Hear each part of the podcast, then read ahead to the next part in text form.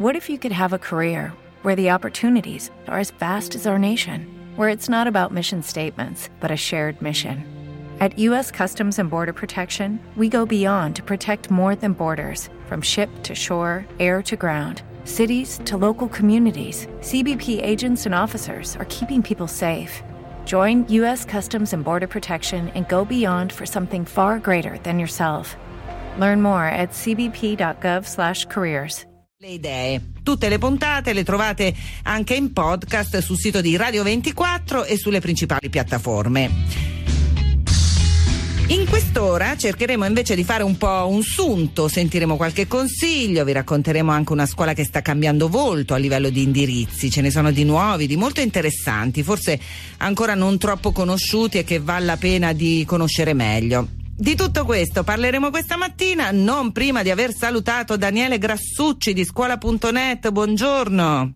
Buongiorno a tutti. Allora Daniele, cominciamo dalla cosa più importante, perché parliamo in questo periodo di questo argomento perché ci sono le iscrizioni. Allora, come funzionano? Beh, innanzitutto c'è un portale dedicato del Ministero che si trova all'indirizzo www.istruzione.it/ che è la barra inclinata verso destra, iscrizioni online/.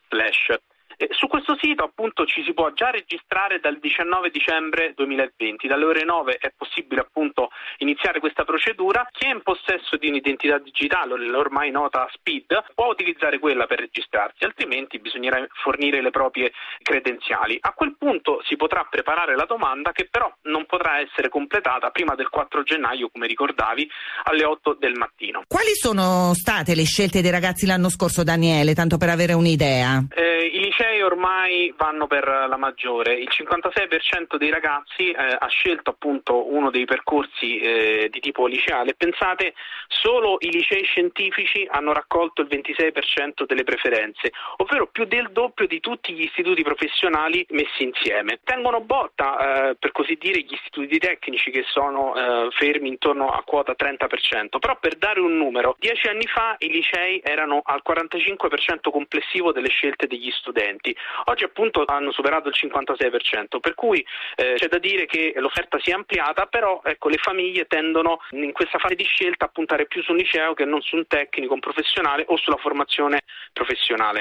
Lo dicevamo Daniele, un anno in cui le scuole hanno dato libero sfogo alla fantasia con open day davvero molto originali, alcuni molto belli. Allora forse le scuole hanno imparato un nuovo modo di comunicare che resterà anche dopo, no? Della serie che tutte le crisi portano sempre anche qualcosa di buono. Sì, soprattutto mostrano quelle che possono essere le differenze tra una scuola e l'altra, perché è chiaro che organizzare un open day in presenza in qualche modo è possibile per tutte le scuole, invece organizzare un open day di tipo digitale, soprattutto utilizzare delle forme di comunicazione nuove, ricordavi giustamente te magari l'esempio del videogioco oppure dei video o delle attività svolte su Instagram, sicuramente denota innanzitutto una grande collaborazione tra i docenti e gli studenti, ma soprattutto una capacità di innovare le proprie capacità e le proprie modalità di comunicazione. Quindi già questo può essere una cartina di tornasole della differenza tra una scuola e l'altra, anche perché abbiamo visto con la didattica a distanza si sono amplificate in qualche modo le differenze tra un istituto e l'altro. Noi sappiamo che ci sono delle differenze, tant'è che prima di scegliere andiamo a consultare delle classifiche, andiamo appunto a vedere quale possa essere la scuola migliore anche una volta scelto l'indirizzo. Quindi è opportuno guardare bene a quello che ci viene proposto, quindi non solo guardare l'offerta formativa che viene presentata, ma anche come viene descritta. Questo ecco sicuramente può essere un elemento a cui le famiglie devono dare molta attenzione. Eh sì, perché lo dicevamo, no? Le famiglie sicuramente sono un po' frastornate, confuse più del solito quest'anno, però la pandemia ci ha insegnato che per scegliere una scuola fatta bene, per scegliere una scuola ben gestita, bisogna guardare anche a questo punto come ha gestito la pandemia, come ha gestito la didattica a distanza, e questi non sono informazioni sempre disponibili sul sito. E allora come fare? Informarsi forse fra i ragazzi che l'hanno frequentata, fra gli insegnanti che sono in quell'istituto, perché è davvero importante capire quali sono le capacità organizzative di quella scuola e di quel dirigente scolastico, perché poi è quasi tutto in mano al dirigente scolastico, no? Sì, assolutamente, il dirigente scolastico oggi fa una grande differenza nel rendimento di una scuola, perché poi crea quelle condizioni per cui anche i docenti, a parità magari di condizioni stipendiali, possano funzionare meglio e possano ottenere maggiori risultati. Sicuramente il consiglio che hai dato è valido ed è un consiglio vecchia scuola che funziona sempre: parlare con persone che frequentano quella scuola, che possono dare delle informazioni che provengono dall'interno. E poi però un altro strumento che è accessibile a tutti è quello di Scuola in Chiaro. È poco conosciuto dalle famiglie, ma io lo voglio ricordare, voglio cogliere questa occasione. Sì, infatti è poco conosciuto davvero, perché io parlando con genitori eccetera non è che la conoscono tanto questa strada, invece ci sono un sacco di informazioni. Cosa si trova in questa Scuola in Chiaro e come andare sul sito? Probabilmente ogni scuola deve avere il suo riferimento, giusto? Sì, in realtà è molto semplice, basta googlare, un termine che adesso anche gli adulti conoscono bene, quindi andare su Google, digitare Scuola in Chiaro. Il primo risultato è quello del portale ministeriale, che è una sorta di di Airbnb delle nostre scuole, quindi c'è la possibilità di selezionare gli istituti secondo vari tipi di criteri. Quindi ad esempio voglio conoscere tutti gli istituti tecnici nel raggio di 10 chilometri da casa mia, mi viene presentata una lista, poi per ognuna delle scuole io entro nel profilo e all'interno del profilo ho accesso a tutta una serie di informazioni, ad esempio le sedi, quanto sono obsolete, le certificazioni di sicurezza, ma anche tutta una serie di informazioni sull'offerta formativa, al corpo docente e anche eventuali criticità all'interno della scuola. In particolar modo c'è una sigla alla quale le nostre famiglie dovrebbero prestare molta attenzione, che è il RAV, rapporto di autovalutazione. Ecco, io consiglio di scaricare. Ecco, raccontaci che cos'è e che cosa ci si trova dentro, anche se è un rapporto di autovalutazione. Quindi, insomma, se lo scrivono le scuole, no? Sì, lo scrivono le scuole, ma secondo un format che viene stabilito dall'Invalsi, per cui abbiamo in qualche modo tutta una serie di elementi che sono comuni da scuola a scuola.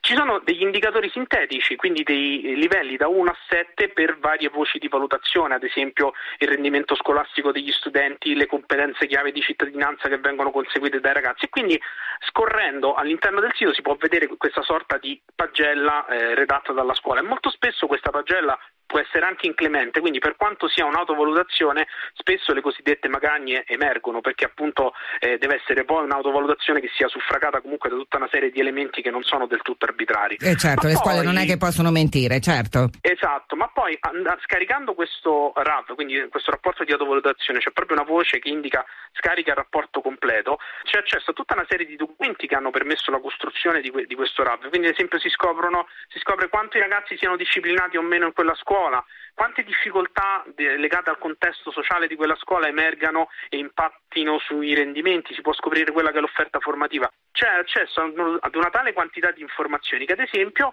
il RAV, se ricordiamo la vicenda del Virgilio, che ormai è passata di moda, però 2 anni fa sembrava che tutto i problemi della scuola italiana fossero legati ai comportamenti dei ragazzi del Virgilio. Nel RAV c'era proprio scritto che c'erano dei problemi comportamentali, ma non si riusciva a mettere mano a questi problemi perché poi i genitori degli studenti, siccome erano appartenenti a delle classi sociali elevate, andavano dal dirigente scolastico e impedivano che venissero erogate delle sanzioni più pesanti, come ad esempio la sospensione. Interventi pesanti dei genitori per evitare punizioni per i ragazzi.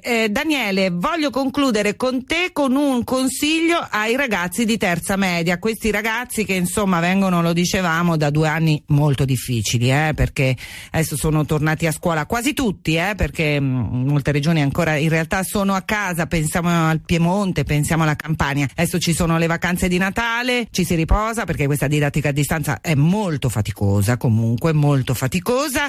Dopodiché un consiglio a loro, ai ragazzi. Ma io direi di scegliere innanzitutto guardando se stessi, perché poi alla fine saranno loro che dovranno studiare e portarsi poi il peso di questa scelta. Quindi guardare dentro se stessi vuol dire capire che passioni ho, quali sono i punti che in qualche modo mi motivano, quali sono gli argomenti che mi motivano, gli ambiti che mi motivano, e i talenti, quello che so fare, e cominciare quindi a incrociare le due cose, passione e talenti, e capire qual è il percorso di studi che in qualche modo mi potrà portare ad una professione futura che sia nell'ambito delle mie passioni ma valorizzi anche i miei talenti, perché da qui al 2030 la metà dei lavori che si faranno probabilmente devono essere inventati, questo ci dicono gli studi, per cui non esiste una scuola che mi possa preparare ad un lavoro che non esiste. Quindi sarà molto importante guardare quello che so fare e quello che mi piace fare per andare ad intercettare queste professioni che si verranno a creare in futuro. E poi soprattutto non limitarsi nella formazione a quello che propone la scuola, ma coltivare sempre interessi e passioni al di là di quello che mi viene proposto dalla scuola, indipendentemente dal percorso che sceglierò. La domanda più frequente che ti fanno su scuola.net? La domanda più frequente è: ma devo per forza scegliere il liceo? È una buona domanda, e cercheremo di dare qualche risposta anche oggi negli Open Day di Radio 24. Grazie a Daniele Grassucci di Scuola.net. A voi e buona scelta.